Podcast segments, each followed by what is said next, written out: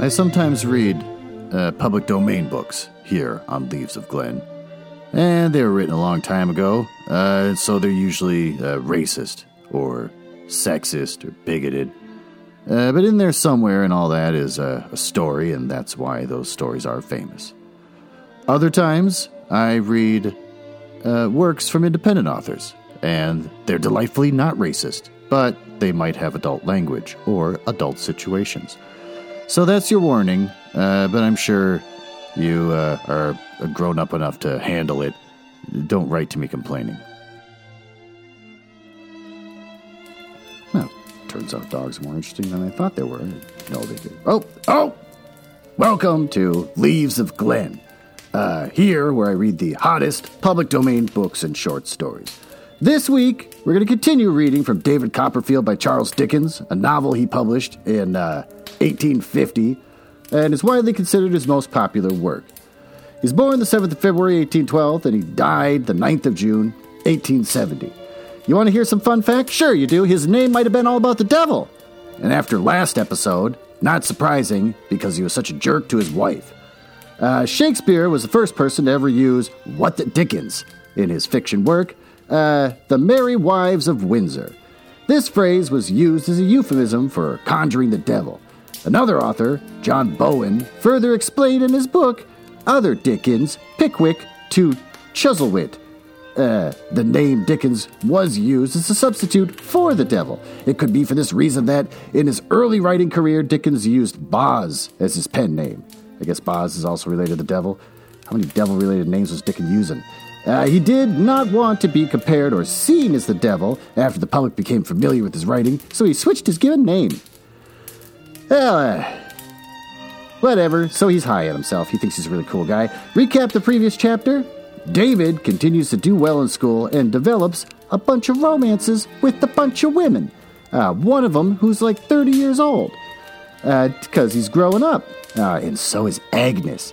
David shares his romantic troubles with Agnes uh, and te- she teases him about it. Uh, David recounts two crushes uh, in particular. One is a local schoolgirl who he makes out with in a closet, uh, and she returns his affection. But then she uh, ghosts him, which you can only do uh, by either never being around or acting like he's not there when you are around. You didn't have texting back then. The other is much older woman who's 30 and flirts with David, but then marries another older man. Well, I went through all that a lot faster than I wanted to, so now you and I are just stuck here in the drawing room staring at each other. Maybe you should tell me what's been going on in your life. Why do I have to fill the gaps? Maybe I don't want to talk about my diet and how it's going. And maybe I don't want to talk about fluctuating weight or eating things that are uh, low caloric density yeah, do you ever think about that? Do you ever think I, I don't like to eat vegetables because it makes me poop a lot? Why don't you bring up something? Even this bit I'm doing right now isn't filling enough of the gaps. Uh, maybe instead, I'll uh, tell a Twitter story since I've decided that I want to tackle uh, letting people know about this podcast because uh, I basically just didn't before. So I get more involved in the Twitter uh, community of podcasters, and they're all very nice. And uh, I've learned about some new shows that are regulars now that I listen to all the time. And uh, everyone's pretty helpful and pretty nice. Uh, then, one who never really chats with people a whole heck of a lot uh, suddenly reaches out to me in a, in a DM and says, Hey, how's it going? And this is when I was recording the last podcast. And so I waited a while because I'm like, ah, that's a weird way. He was going to ask for something like, "Hey, why don't you mention me on your podcast?" One of those kind of deals. But uh, so I waited a while, finished my show, and I wrote back, "Pretty good. How about you?" And he wrote back, uh, "Hanging in there." And that was the end of the conversation. I have no idea what happened. I was expecting a dick pic or something. It was going to happen. I was just terrified, waiting. What's happening? What's going to? When's the next shoe going to drop? But now nothing happened, uh, and that's the last I've heard from that person. So, Twitter's weird. I've decided I'm going to take this stuff one step at a time. First, I'm just going to get really used to how to do uh, the promotional stuff on Twitter, and then I can calm down and not post so much and just be a normal person. Then, next one, Instagram. and try and tackle that. I refuse to open up uh, a Facebook account, so I think it just stops after Instagram. But that's uh, That's my thing. If Twitter can have weird uh, interactions like that, I'm terrified of Instagram. Oh, oh, oh, thank God. That was the worst one yet. But with that, uh, why don't we dive in to uh, the next chapter of David Copperfield?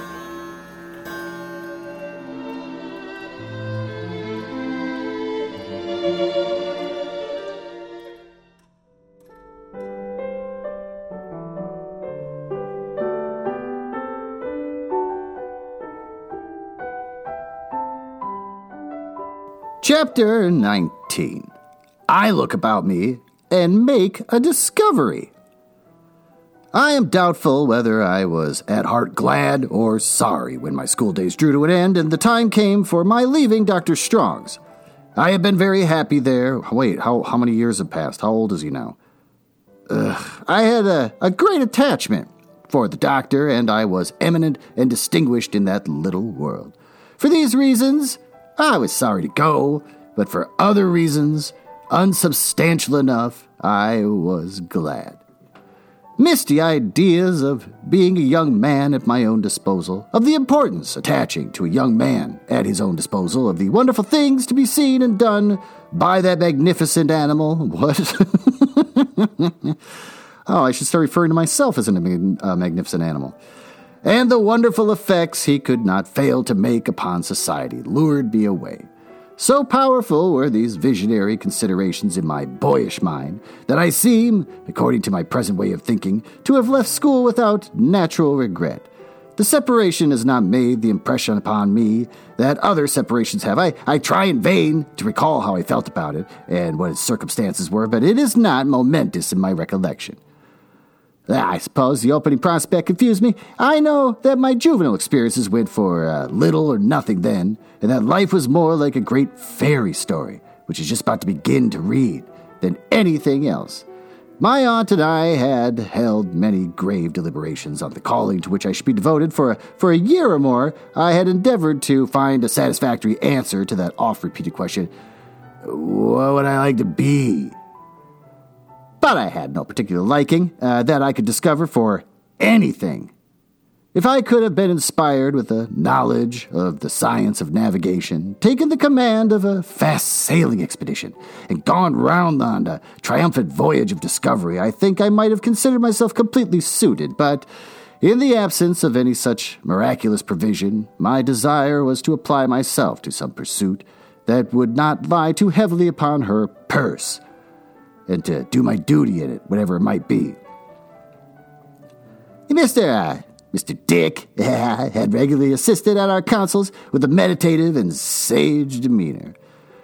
He never made a suggestion but once, and on that occasion, I don't know what put it into his head, he suddenly proposed that I should be a, a brazier. What's that? I mean, I know it's an adult website. Let's find out. A portable heater consisting of a pan or a stand holding lighted coals. A barbecue. So that gives that porn website a whole new perspective. My aunt received this proposal to very ungraciously that he never ventured on a second, but ever afterwards confined himself to looking watchfully at her uh, for suggestions and rattling his money. Trot! I tell you what, my dear, said my aunt one morning in the Christmas season when I left school, as this uh, knotty point is still unsettled, and as we uh, must not make a mistake in our decision if we can help it, I think we had better take a little uh, breathing time. In the meanwhile, if you must try to look at it from a new point of view and uh, not as a, a schoolboy. Uh, I will, Aunt. It has occurred to me, pursued my aunt, uh, that little change, a glimpse of life out of doors, may be useful in helping you to know your own mind and uh, form a, a, cooler judgment. Suppose uh, you were to go down into the old part of the country again, uh, for instance, and see that, that out of the way woman with the savagest of names, said my aunt, rubbing her nose, for she could never thoroughly forgive Peggotty for being so called. Of all things in the world, aunt, I should like it best well, said my aunt, that's lucky, for I should like it too. But it's natural and rational that you should like it, and I am very well persuaded that whatever you do, trot, will always be natural and rational. I hope so, Aunt. Your sister, uh, Betsy Trotwood, said my aunt. Uh, Betsy Trotwood, who doesn't exist, he never had a sister, would have been as natural and rational a girl as ever breed. You'll, you'll be worthy of her, won't you?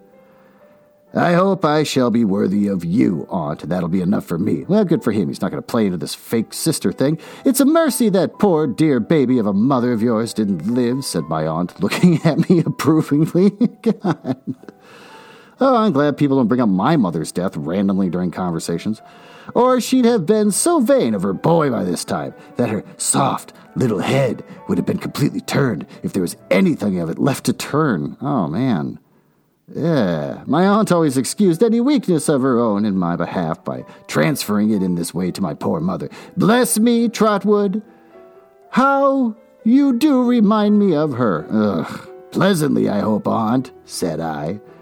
He's as like her, uh, Dick, said my aunt emphatically. He's as like her as she was that afternoon before she began to fret. Bless my heart. He's as like her as he can look at me out of uh, his two eyes.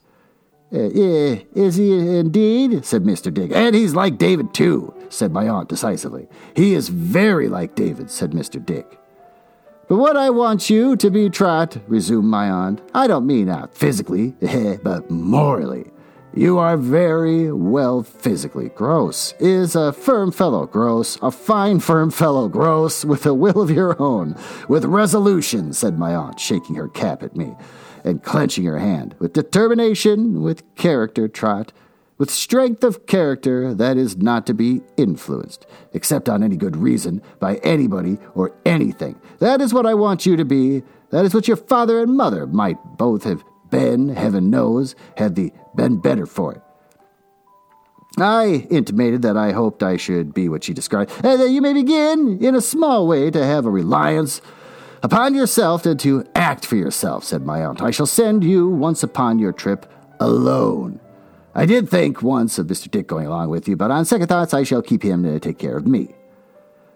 Mr. Dick, for a moment, looked a little disappointed till the honor and dignity of having to take care of the most wonderful woman in the world restored the sunshine to his face. Besides, says my aunt, is the memorial. Oh, certainly, said Mr. Dick in a hurry. I intend, Trotwood, to get that done immediately. It really must be done immediately. And then it will go in, you know. And then, said Mr. Dick, after checking himself, and pausing a long time, uh, there'll be a pretty kettle of fish. In pursuance of my aunt's kind scheme, I was shortly afterwards fitted out with a handsome purse of money and a portmanteau. Well, let's look up what a portmanteau is. I'm sure it's some sort of uh, dresser. A large trunk or suitcase. Well, answered that, and tenderly dismissed upon my expedition. At parting, my aunt gave me some good advice and uh, good many kisses. Instead, now the many kisses, uh, all the talk of his body that she was just doing, has a whole different tone to it. And said that as her object, that I should look about me and should think a little. She should recommend me to stay a few days in London if I liked it, either on my way down to Suffolk or coming back. In a word, I was at liberty to do what I would for three weeks or a, or, or, or a month no other conditions were imposed upon my freedom than the before mentioned thinking and looking about me, and a pledge to write three times a week and faithfully report myself. I went to Canterbury first that I might take leave of Agnes, Mr. Wickfield, in my old room in whose house I had not yet relinquished, and also of the good doctor. Agnes was very glad to see me. It told me that the house had not been like itself since I had left it. Oh, I'm sure I'm not like myself when I'm away, said I. I seem to want my right hand when I miss you. What? What is that? Please don't let that mean what I think it means. He, there's been a couple references to him getting all worked up when he's by himself. When I miss you, though, it's not uh, saying much. There's no head in my right hand and no heart. Everyone who knows you consults with you and is guided by you, Agnes. Everyone who uh, knows me Spoils me, I believe, she answered, smiling. Uh, no, it's because you are like no one else. You are so good and so sweet tempered. You have such a, a, a gentle nature, and you're always right. Oh, you talk, said Agnes, breaking into a pleasant laugh, as she sat at the work. as if I were the late Miss Larkins. Come! It is not fair to abuse my confidence, I answered, reddening at the recollection of my blue enslaver. But I shall confide in you just the same, Agnes. I can never grow out of that. Whenever, whenever I fall into trouble, eh, or, or fall in love, I shall always tell you, if you'll let me, even when I come to fall in love in earnest. This poor lady might love him, and here he's. Well, let's move on. Why, you have always been in earnest, said Agnes, laughing again. Eh. Oh, that was a child, or a schoolboy, said I, laughing in my turn. but not without being a little shamefaced. Times are altering now, and I suppose I shall be in a little terrible state of earnestness one day or other. My wonder is that you are not in earnest yourself by this time, Agnes. Agnes laughed again and shook her head. Oh, I know you are not, said I, because if you had been, you would have told me, or at least, for I saw a faint blush in her face, you would have let me find it out for myself. But there is no one that I know of who deserves to love you, Agnes, someone of noble character, and more worthy altogether than anyone I have ever seen here, must rise up before I give my consent. In the in the time to come I shall have a wary eye on all admirers, and I shall extract a great deal from the successful one, I assure you.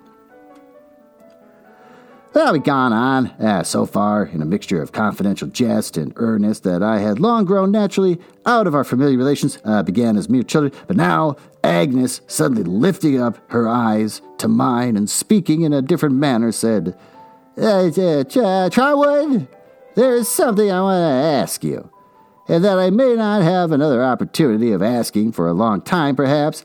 Something I would ask, I think, of uh, no one else. Have you observed any gradual alteration in Papa? Oh, I had observed it, and had often wondered whether she had too. And I must have shown as much now in, my face, for my eyes were a moment cast down, and I saw tears in them. Uh, tell me what it is, she said in a low voice. I think I shall be quite plain, Agnes, liking him so much. Yes, she said. I think he does himself no good by the habit that has increased upon him since I first came here. He is often very nervous, or I, I fancy so. Oh, it's not a fancy, said Agnes, shaking her head. His hand trembles, his speech is not plain, and his eyes look wild. I have remarked at those times, and when he is least like himself, it is most certain to be wanted on some business. By Uriah, said Agnes. Yes, and the sense of being unfit for it, or of not having uh, understood it, or of having shown his condition in spite of himself, seems to make him so uneasy that next day he is worse the next day, worse. And so he becomes jaded and haggard. Do not be alarmed uh, by what I say, Agnes. But in this state I saw him, only the other evening, lay down his head upon his desk and, and shed tears like a child. Her hand passed softly before my lips while I was yet speaking. This is a really dramatic interaction. And in a moment she had met her father at the door of the room and was hanging on his shoulder. The expression of her face, as they both looked toward me, I felt to be very touching. There was such deep fondness for them and gratitude to them for all his love and care, and her beautiful look, and there was such fervent appeal uh, to me to deal tenderly by him, even in my inmost thoughts, and to let no harsh construction find any place amongst them. She was at once so proud of him and devoted to him, yet so compassionate and sorry, and so uh, uh, relying upon me uh, to be so too that nothing she could have said could have expressed more to me or moved me more. We were to drink tea at the doctor's. Uh, we went there at the usual hour and round the sturdy fireside found the doctor and, uh, and his young wife uh, and her mother. The doctor, who made as much of my going away as if I were going to, oh, I don't know, China, received me as an honored guest. They called for a, a, log of wood to be thrown on the fire, that he might see the face of his old pupil reddening in the blaze. I should not uh, see many more new faces in Trotwood's stead, uh, Wickfield, said the doctor, warming his hands. I am getting lazy and want ease. I shall relinquish all my young people in another six months and uh, lead a quieter life. Well, where are all those kids going to go? You have said so uh, any time these ten years, Doctor, Mr. Wickfield answered. But now I mean to do it, returned the doctor. My first master will succeed me, and I am in earnest at least. So you'll soon have to arrange our contacts and to uh, bind us up firmly to them like a couple of knaves. Eh, and to take care, said Mr. Wickfield, and that you're not imposed on, eh? As you certainly would be in any contract you should make for yourself. Well, I am ready. There are worse tasks than that in my calling. Well, I shall have nothing to think of then, said the doctor with a smile, but my dictionary. And this other contract bargain, Annie. As Mr. Wickfield glanced toward her, sitting at the tea table by Agnes, she seemed to me to avoid his look with such unwonted hesitation and timidity that his attention became fixed upon her, as if, uh, as if uh, something were suggested uh, to his thoughts. There was a post come in from uh, India, I observe, he said after a short silence. By the by, and letters from Mr. Jack Maldon, said the doctor. Indeed. Poor dear Jack, said Mrs. Markleham, shaking her head. Uh, that trying climate, like living, they tell me, on a on a sand heap, underneath a a burning glass. He looked strong, but he wasn't, my dear doctor. It was his spirit, not his constitution, that he ventured on so boldly. Eh, Annie, my dear, I am sure you must perfectly recollect that your cousin never was strong. Now, this is all very insulting to a person. not, thank God he's not in the room. Not what can be called robust, you know, said Mrs. Markleham, with emphasis, and looking round upon us generally, from the time when my daughter and himself were children together, and walking about arm in arm the livelong day. Annie, thus addressed, made no reply. Do I gather, from what you say, ma'am, that Mr. Maldon is ill? asked Mr. Wickfield. Ill, replied the old soldier. My dear sir, he's all sorts of things. Uh, except well, said Mr. Wickfield. Except well, indeed, said the old soldier. He has had dreadful strokes of the sun, no doubt, and uh, jungle fevers, and, and augs. A G U E S. Well, look at that one up. A goo. Oh, there you go. Malaria. Okay. And a goo and every kind of thing you can mention. As to his liver, said the old soldier resignedly, resi- resignedly. I can't speak. I don't know what's happening to me. resignedly. That, of course, he gave up altogether when he first went out.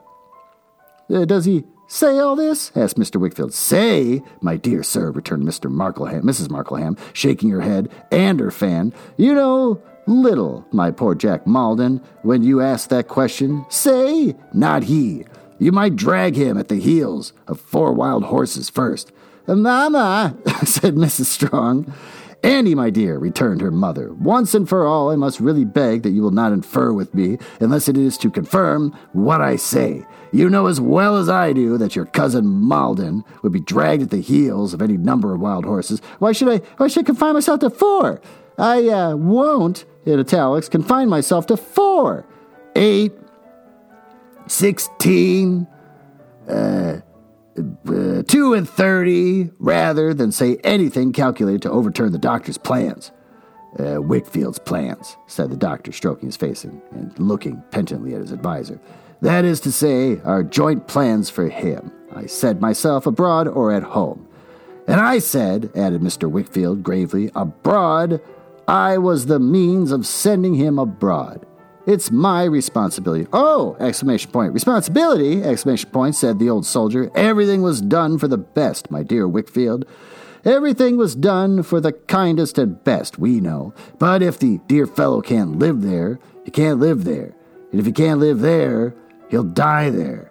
Sooner than he'll overturn the doctor's plans. I know him, said the old soldier, fanning himself in a sort of calm, prophetic agony. And I know he'll die there sooner than he'll overturn the doctor's plans. Well, well, ma'am, said the doctor cheerfully, I am not bigoted in my plans, and I can overturn them myself. I can substitute uh, some other plans. If Mr. Jack Maldon comes home on account of ill health, he must not be allowed to go back, and we must endeavor to make some more suitable and fortunate provision for him in this country. Mrs. Markleham was so overcome by his generous speech, which I need not say she had not at all expected or led up to, that she could only tell the doctor uh, it was like himself and go several times through the operation of kissing uh, the sticks of her fan and then tapping her hand with it. That's a weird gesture. After which she gently uh, chid her daughter Annie, poor Annie, for not being more de- demonstrative when such kindnesses were showed uh, for her sake on her old playfellow. It entertained us with some particulars concerning other deserving members of her family whom it was desirable to set on their deserving legs.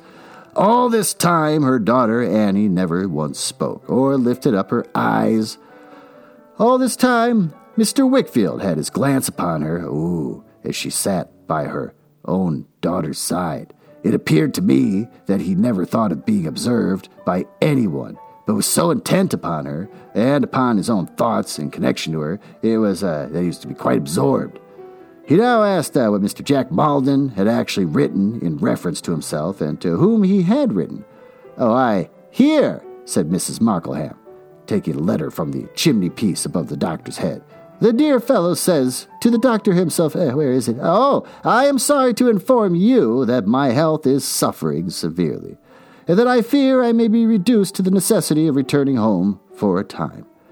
As the only hope of restoration. That's pretty plain. Poor fellow. His only hope of restoration. But Annie's letter is plainer still. Annie, show me that letter again. Uh, now, now, Mama, pleaded in a low tone. My dear, you absolutely are, on some subjects, one of the most ridiculous persons in the world, returned her mother, and perhaps the most unnatural to the claims of your own family. We never should have uh, heard of the letter at all, I believe, unless I had asked for it myself. Do you, do you call that confidence, my love, uh, toward Dr. Strong? I'm surprised. You ought to know better. The letter was reluctantly produced and as I handed it to the old lady, I saw the unwilling hand from which I took it trembled. Now, let us see, said Mrs. Markleham, putting her glass to her eye, uh, where the passage is. Uh, the remembrance of old times, my dearest Annie, uh, so forth, it's not there. Uh, the amiable old proctor, who is he? Dear me, Annie, how illegibly your cousin Maldon writes, and how stupid I am. Doctor, of course. Ah, amiable indeed. Here she left off to kiss her fan again and shake it at the doctor. This is weird. Who was looking at us in a state of placid satisfaction. Does that mean she's flirting with him or disapproving of him? I don't get what's going on with the kissing and the waving of the thing. Now I have found it. You may not be surprised to hear, Annie. No, to be sure, knowing that he never really was strong.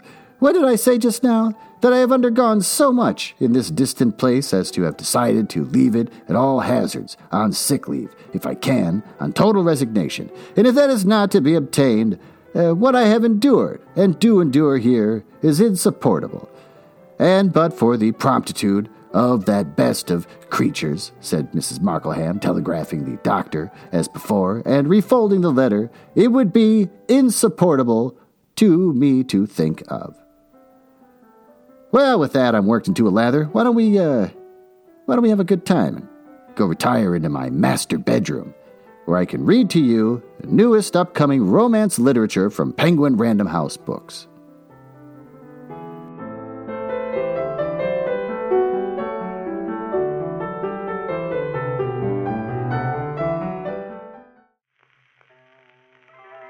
Ah, there you are. Ah, you look great wearing that uh, silky little outfit that you know I love so much. Sorry I took so long. I had to pee.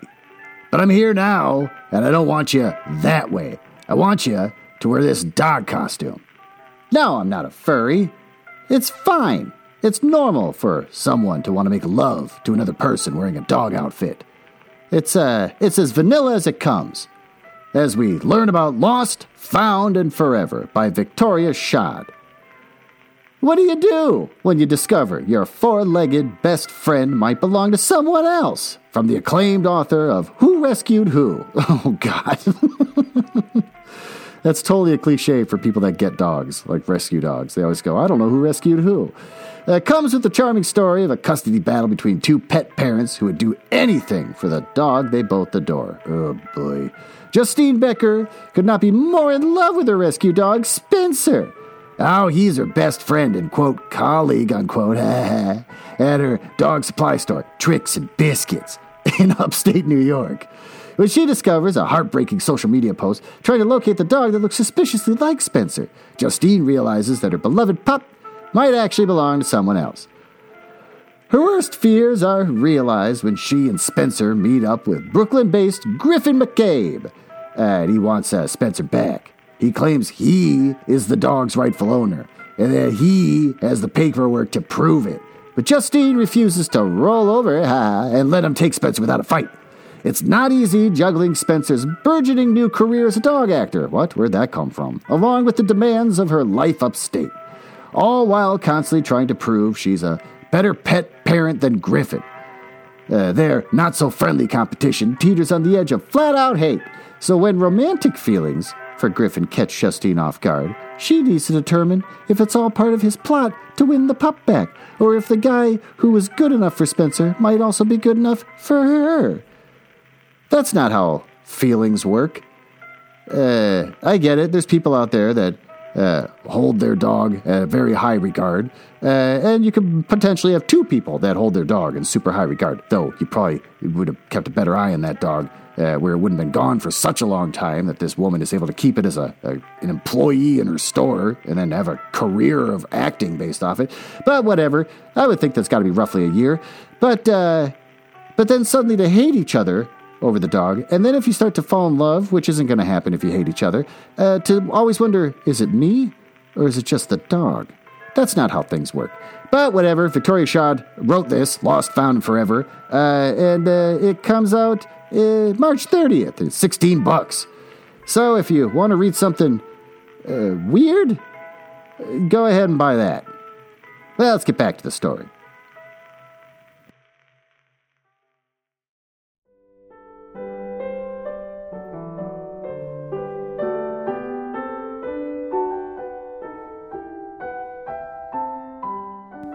Well, uh, as always, that turned out to be a dud, so let's just uh, uh, dive back into the story. Mr. Wickfield said not one word, though the old lady looked to him as if for his commentary on this intelligence, uh, but sat severely silent with his eyes fixed on the ground. Long after the subject was dismissed and other topics occupied us, he remained so, seldom raising his eyes unless to rest them for a moment, uh, with a, a, a, thoughtful frown upon the doctor, or his, uh, or, or his wife, or, uh, or both. The doctor was very fond of music. Agnes sang with great sweetness and expression, and so did uh, Mrs. Strong. Oh, that's got to be weird. I can't imagine living in the old days where there's just a piano in the in the parlor and everyone's sitting around and someone goes, uh, sing a song. And then someone has to awkwardly stand there and not make eye contact and just sing while someone else plays the piano. They sang together and played duets together, and we had quite a little concert. But I remarked two things. First, that although Annie soon recovered her composure and was quite herself, there was a, a blank between her and Mr. Wickfield which separated them wholly from each other. Secondly, that Mr. Wickfield seemed to dislike the intimacy between her and Agnes, and to watch it with uneasiness. And now, I must confess the recollection of uh, what I had seen on that night when Mr. Maldon went away first began to return upon me with a meaning it never had, and to trouble me. The innocent beauty of her face was not as innocent to me as it had been. Oh, I mistrusted the natural grace and charm of her manner. And when I looked at Agnes by her side and thought how good and true Agnes was, oh, suspicions arose within me that it was an ill assorted friendship. She was so happy in it herself, however, that the other was so happy too, and they made the, the evening fly away, ah, as if it were but an hour. It closed in an incident which I well remember, they were taking leave of each other, and Agnes was going to embrace her and kiss her. When Mr. Wickfield stepped between them, as if by accident, and drew Agnes quickly away. And when I saw, uh, as though all the intervening time had been uh, canceled, and I were still standing in the doorway on the night of the departure, the expression of that night in the face of Mrs. Strong, as I, as it confronted his, I cannot say what an impression this made upon me, or how impossible I found it when I thought of her afterwards to separate her from this look and remembered uh, her face and its innocent loveliness again. It haunted me when I got home. I seemed to have left the doctor's roof with a with a dark cloud lowering over it. the reverence that I had for this gray head was mingled with commiseration for his faith in those who were treacherous to him, and his with his resentment against those who injured him. The impending shadow of a great affection and, and a, great disgrace that had no distinct form in it yet fell like a stain upon his quiet place where I had worked and played as a boy, and it did it a cruel wrong. I had no pleasure in thinking any more uh, of the grave, old, broad-leaved, aloe trees, which remained shut up in themselves a hundred years altogether, and of the trim, smooth grass plot, uh, and the stone urns, and uh, the doctor's walk, and the congenial sound of the cathedral bell hovering above them all.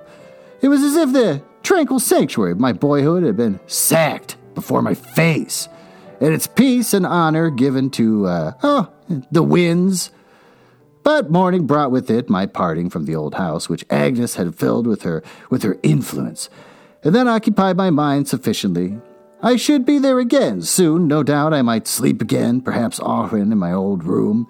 But the days of my inhabiting there were gone, and the old time was past. I was heavier at heart when I packed up such of my books and clothes and still remained there to be uh, sent to Dover. Uh, then I, I cared to show to Uriah Heep who was so officious to help me that I uncharitably brought them, uh, brought him mighty glad that I was going. Uh, I got away from Agnes and her father somehow with an indifferent show of being very manly and took my seat upon the box of the London coach. I was so softened and, and forgiving, going through the town that I had half a mind to nod to my old enemy, the butcher, and, and throw him five shillings for to drink. but he looked such a, a very uh, obdurate butcher?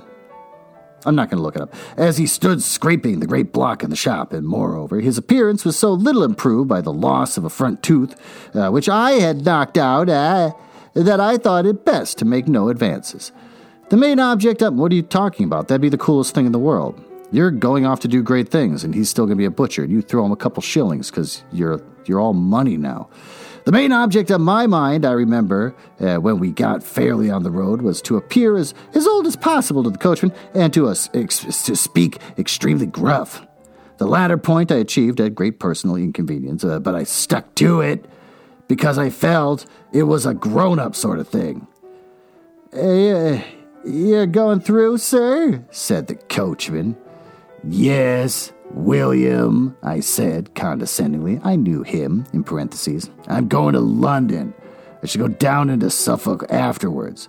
Hey, uh, shooting, sir? said the coachman. Oh, he knew as well as I did that it was just as likely at that time of year I was going down there whaling. But I felt complimented too. I don't know, I said, pretending to be undecided, whether I shall uh, take a, uh, a shot or not. Uh, Burns is uh, got uh, very shy, I'm told, said William. So I understand, said I. Is Suffolk uh, your county, sir? asked William. Yes, I said with some importance. Suffolk, Suffolk's my county. I'm told that the dumplings is uh, an uncommon find down there, said William. I was uh, not aware of it myself, but I felt it necessary to uphold the institutions of my county and to evidence a familiarity with them, so I shook my head as much to say, I believe you. And the punches, said William. It's this cattle, a Suffolk punch, when he's a good un, is worth his weight in gold. What's a, uh, well, I'm not going to look up punch, but I guess it's a different word for cattle. Uh, do you ever breed any Suffolk punches yourself, sir? N- no, I said, not exactly. Here's a gentleman behind me. I'll pound it, said William, as, as, as has bred 'em by wholesale. The gentleman spoken of was a gentleman with a very unpromising squint, a prominent chin. who has an unpromising squint? Uh, who had a tall white hat on with a narrow flat brim, and whose close fitting drab trousers seemed to button all the way up outside his legs, uh, from his boots it, it, to, his, to his hips. His chin was cocked over the coachman's shoulder, so near to me that his breath quite tickled the back of my head. And as I looked at him, he leered at the leaders with the eye with which he didn't squint uh, in a very knowing manner. Uh, ain't you? asked William. Ain't I what? said the gentleman behind. Bred them Suffolk punches uh, by wholesale? I should think so, said the gentleman. There ain't no sort of horse that I ain't bred. Oh, it's a horse. And no sort of dorg. Oh, that's, I can imagine his dog. Horses and dorgs is some men's fancy. They're wittles, and drink to me, lodging, wife, and children, reading, writing, and arithmetic, snuff, tobacco, and sleep. Now, that ain't the sort of man to see sitting behind a coach box, is it, those? asked William in my ear as he handed me the reins. I construed this remark into an indication of wish that he should have my place, so I blushingly offered to resign it. Well, if you don't mind, sir, said William, I think it would be more correct. I have always considered this as the first fall I had in my life when I booked my place at the, the coach office. I had had box seat, in quotes, written against the entry and had given the bookkeeper half a crown. I was got up in a, a special greatcoat and shawl, uh, expressly to do honor to that distinguished eminence, had glorified myself upon it a good deal, and then had felt that I was a credit to the coach. And here, in the very first stage, I was supplanted by a, uh, uh, by a, a shabby man with a, a squint who had no other merit than smelling like livery stables and being able to walk across me more like a fly than a human being, uh, while the horses were at a, at a canter. A distrust of myself, which has often beset me in my life on uh, small occasions, when it would have been a better a way, was assuredly not stopped in its growth by this little incident outside the Canterbury coach. It was uh, in vain to take refuge in gruffness of speech. I spoke, oh, from the pit of my stomach, for the rest of the journey, but I felt completely extinguished and dreadfully young.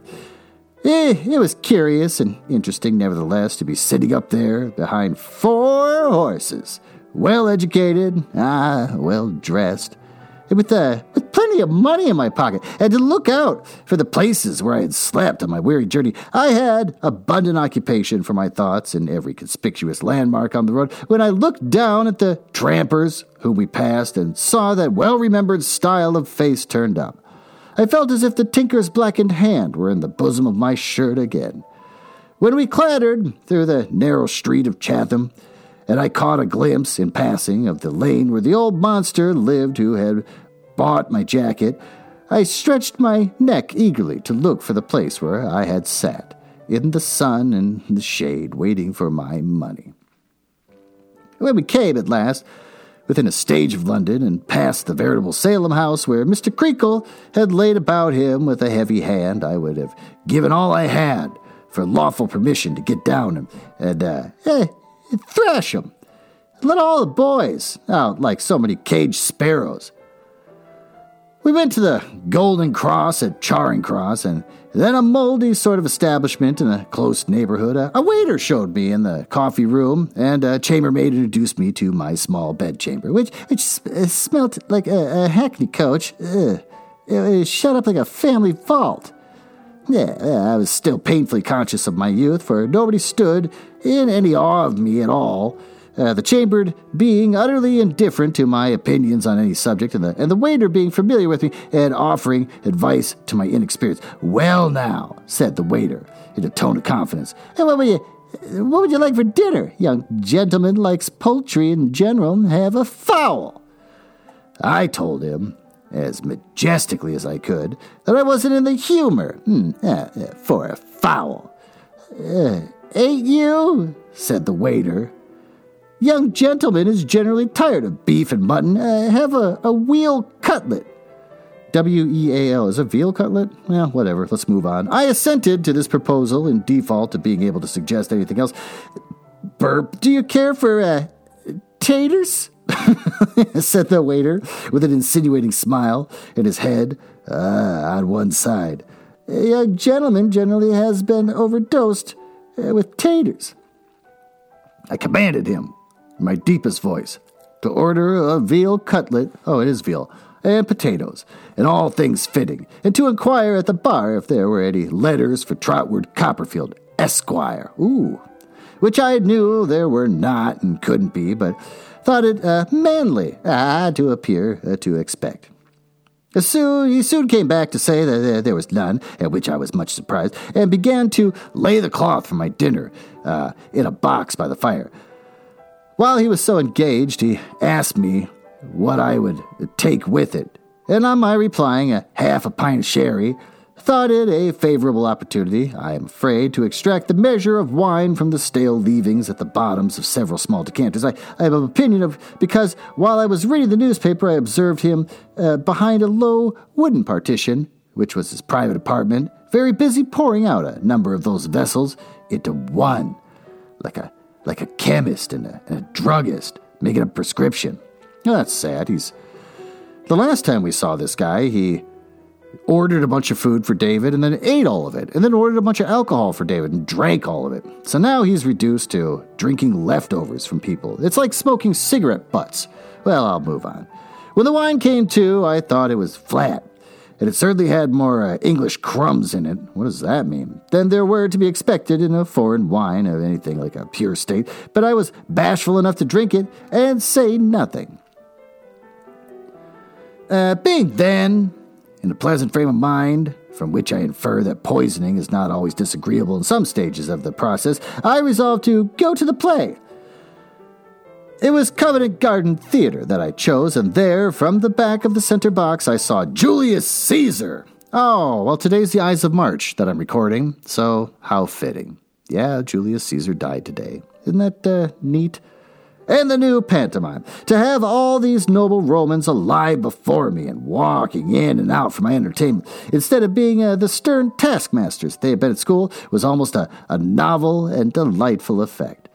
But the mingled reality and mis- mystery of the whole show, the influence upon me of the poetry, the lights, the music, the, the company, the, the smooth, stupendous changes of glittering and brilliant scenery, it was so dazzling. It opened up such illuminable regions of delight uh, that when I came out into the rainy street at 12 o'clock at night, I felt as if I had come from the clouds, where I had been, been leading a romantic life for ages, to a, a bawling, sp- uh, splashing, uh, link lighted, umbrella struggling, hackney coach jostling, pattern clinging, muddy, miserable world. I had emerged by another door and stood the street for a little while as if I really were a stranger upon the earth. But the unceremonious pushing and hustling that I received soon recalled me to myself and put me in the road back to the hotel. Whether I went, revolving the glorious vision of all the way there, whether after some porter and oysters, I sat revolving it still. At past, uh, oh, one o'clock, with my eyes on the coffee room fire, I was so filled with the play and with the past, for it was, in a manner, like a, like a shining transparency, through which I saw my easier life moving along, that I don't know when the figure of a handsome, well formed young man dressed eh, with a tasteful, easy negligence, eh, which I have reason to remember very well, became a, a real presence to me. But I recollect uh, being conscious of his company without having noticed his coming in and my still sitting, musing over the coffee room fire. At last, I rose to go to bed, much to the relief of the sleepy waiter who had got the fidgets in his legs, who had got the fidgets in his legs, and was twisting them, what? And hitting them and pushing them through all kinds of contortions in his small pantry. What does that look like? In going toward the door, I passed the person who had come in and saw him plainly. I turned directly, came back, and well, looked again. He did not know me, but I knew him in a moment. Another time, I might have wanted the confidence or the decision to speak to him, and might have put off until the next day, and might have lost him. But in the then condition of my mind, where the play was still running high, his former protection of me appeared so deserving of my gratitude, and, and my old love for him overflowed my breast so freshly and spontaneously that I went up to him at once with a fast beating heart and said, Steerforth! Oh, crap, really? Won't you speak to me? He looked at me. He keeps running into this loser. He looked at me just as he used to look. Sometimes, but I saw no recognition in his face. You don't remember me, I'm afraid, said I. My God! he suddenly exclaimed. That's little Copperfield. I grasped him with both hands and could not let him go. For very shame and the fear that it might displease him, I could have held him round the neck and cried. I never, never, never was so glad, said my dear Steerforth. I am so overjoyed to see you, and I am rejoiced to see you too. Exclamation point, he said, shaking uh, my hands heartily. Why, Copperfield, oh boy, uh, don't be overpowered. And yet he was glad too, I thought, to see how the delight I had in meeting him affected me. I brushed away the tears that my utmost resolution had not been able to keep back, and I made a, a clumsy laugh of it. Ah, we sat down together side by side. Why, how do you come to be here? said Steerforth, clapping me on the shoulder. I came here by the Canterbury coach today. I have been adopted by an aunt down in that part of the country and have just finished my education there. Uh, how do you, how do you come to be here, Steerforth? Well, I am what they call an Oxford man, he returned. That is to say, I get bored to death down there periodically, and I am on my way now to uh, my mother's. You're a devilish amiable looking fellow, Copperfield, uh, just what you used to be. Now I look at you, uh, not altered in the least. Oh, I knew you immediately, I said, uh, but you are more easily remembered. Ah, he laughed as he ran his hand through his clustering curls of his hair and said gaily, Yes, I am on an expedition of duty. My mother lives a little way out of town, and the roads being in a beastly condition, and our house uh, tedious enough, I remained here tonight instead of going in. I have not been in town a half a dozen hours, and those I have been dozing and grumbling away at play. Well, I've been at the play too, said I, at the Covent Garden. Uh, what a delightful and magnificent entertainment, Steerforth. Steerforth laughed heartily. My dear young Davy, he said, clapping me on the shoulder again, you are a very daisy, uh, the daisy of the field. Uh, sunrise is not even fresher than you are. I have been at Covent Garden too, and there never was a more miserable business. Holla, you sir. H O L L O A. It's basically pronounced holla. This was addressed to the waiter who had been very uh, attentive to our recognition uh, with his crazy legs, at a distance, and now came forward deferentially. Uh, where have you put my friend? Mr. Copperfield, said Steerforth. Be- uh, beg your pardon, sir. Where does he sleep? What's his uh, number? Do you know what I mean? said Steerforth.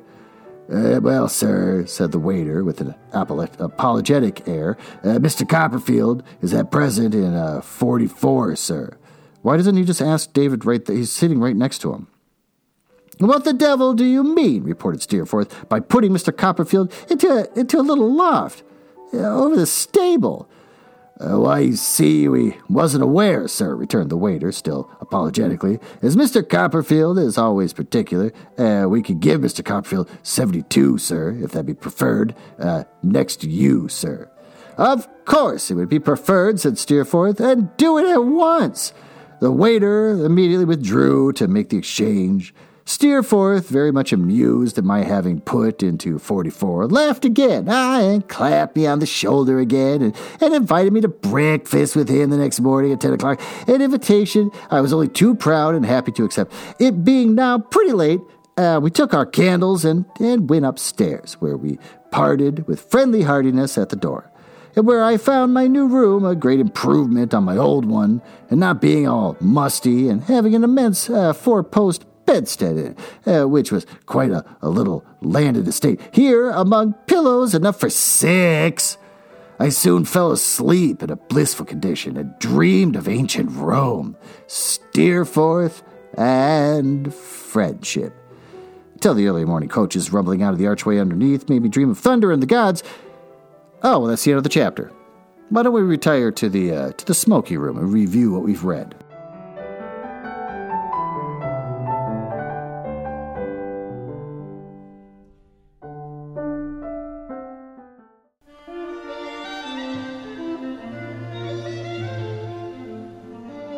Well, get yourself settled here in the smoking room, and uh, I don't know, light a light a pipe.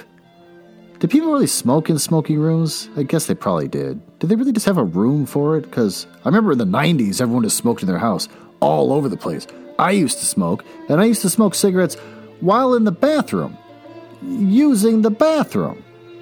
I used to even smoke when I was brushing my teeth. I put the cigarette down on the edge of the sink, brush my teeth, and then keep smoking. Just weird. But back then, they had a whole room for it, just made it a whole thing. well, let's recap the chapter. David finishes school and he's trying to figure out what he wants to do for a job. His aunt suggests to go visit Peggotty in Yarmouth uh, to clear his head, do some research. Uh, before he sets out for London, he goes to say goodbye to all his friends in Canterbury. Uh, during his visit to the Wickfields, Agnes confesses that she's worried about her father's drinking problem, uh, and also that Uriah Heep seems to be having some kind of influence on him. Uh, during his visit to Dr. Strong, the subject of Jack Maldon comes up again, and the decision is made to bring him back from India because he's too weak to uh, handle the climate of India. I didn't think it was supposed to be all that bad. Mr. Wickfield shows his suspicions of Mrs. Strong by trying to keep her uh, from touching or coming close to Agnes.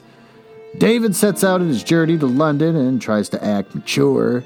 Uh, then he arrives in London and happens to run into Steerforth while at some kind of coffee bar. I don't know.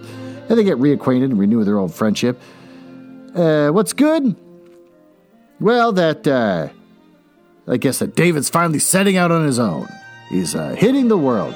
Uh, what sucks that everyone keeps talking down to him. Every time he tries to do anything to impress uh, people around him or just be generally accepted as a human being, uh, they all poop all over him. So the coach ride, he's trying to sound like a man by talking deep in his gut, which is weird. I don't remember ever doing that as a kid. But uh, then, you know, the coach man's kind of just whatever, doesn't seem to care or notice. But the uh, waiter at the same place he was at before, who made him buy a bunch of food that he ate all his food, uh, he's still just kind of being a condescending jerk. What do we learn here in this chapter? Uh, some might say Betsy's suggestion that David take a vacation shows great affection. I think she just wants him out of the house. Uh, you can look at the motivations or you can look at the actions. The actions are every single adult says, Ah, oh, you're great, do something for me. And if you don't do something for me, then get out. And that's kind of what uh, Miss Betsy's doing. She's like, Yeah, yeah, yeah, yeah, you're in my house. I, I let you be here. Now go on, get. As David leaves, there are many hints of negative things to come. Uh, first, for Mr. Wickfield because of his drinking, and second, uh, Dr. and Mrs. Strong because of the suspicions uh, hovering over Mrs. Strong and Maldon. Uh, David's reunion with Steerforth is gross, weird. Steerforth was a jerk that took advantage of a young kid, and then this kid idolized him or coveted him. I have no idea. The whole book is full of coincidences. Basically, uh, according to this book, England is not big at all. England is the tiniest place on earth. You meet one person in England, and uh, you can literally travel to the other end of England, and you'll just run into them again. Just keeps happening. The immediate reconnection of their former friendship shows that David is extremely vulnerable to strong personalities. That's going to be his downfall later, I'm sure. Uh, and I see foreshadowing of further trouble uh, because of his strong attachment to leech people. With that, uh, thanks for listening. I actually have to go back outside and shovel. We just had a huge snowstorm here on the Ides of March. A snowstorm that happened in Colorado, which I kept reading about, and then finally got here. Wasn't nearly as bad, I think. It was only about four inches or so, but enough to make uh, to make shoveling annoying. So I'll talk to you uh, next week.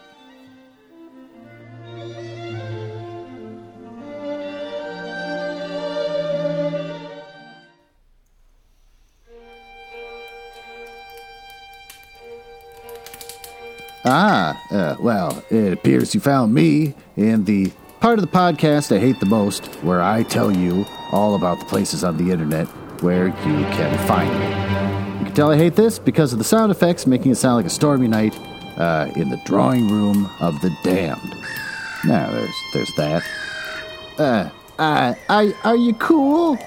I like cool people. It's the reason why I got involved in this business to begin with, just to meet cool people not losers. So if you're cool, uh, feel free to go over to my website, uh, nuzzlehouse.com. You can see a backlog of everything I've ever read, uh, along with episodes from Book Boys and uh, blah, blah, blah. You can also find me on Instagram, uh, which is uh, House Nuzzle. and conveniently enough, at Twitter, which is also at House Nuzzle. Annoyingly, YouTube made me pick a name instead of just a house nuzzle, so I got Glenn Nuzzles. So I guess you search for that if you want to watch a screen that doesn't do anything and just hear my voice. Uh, and since uh, since I think you might be cool, you can always just email me directly, glenn.nuzzles at gmail.com.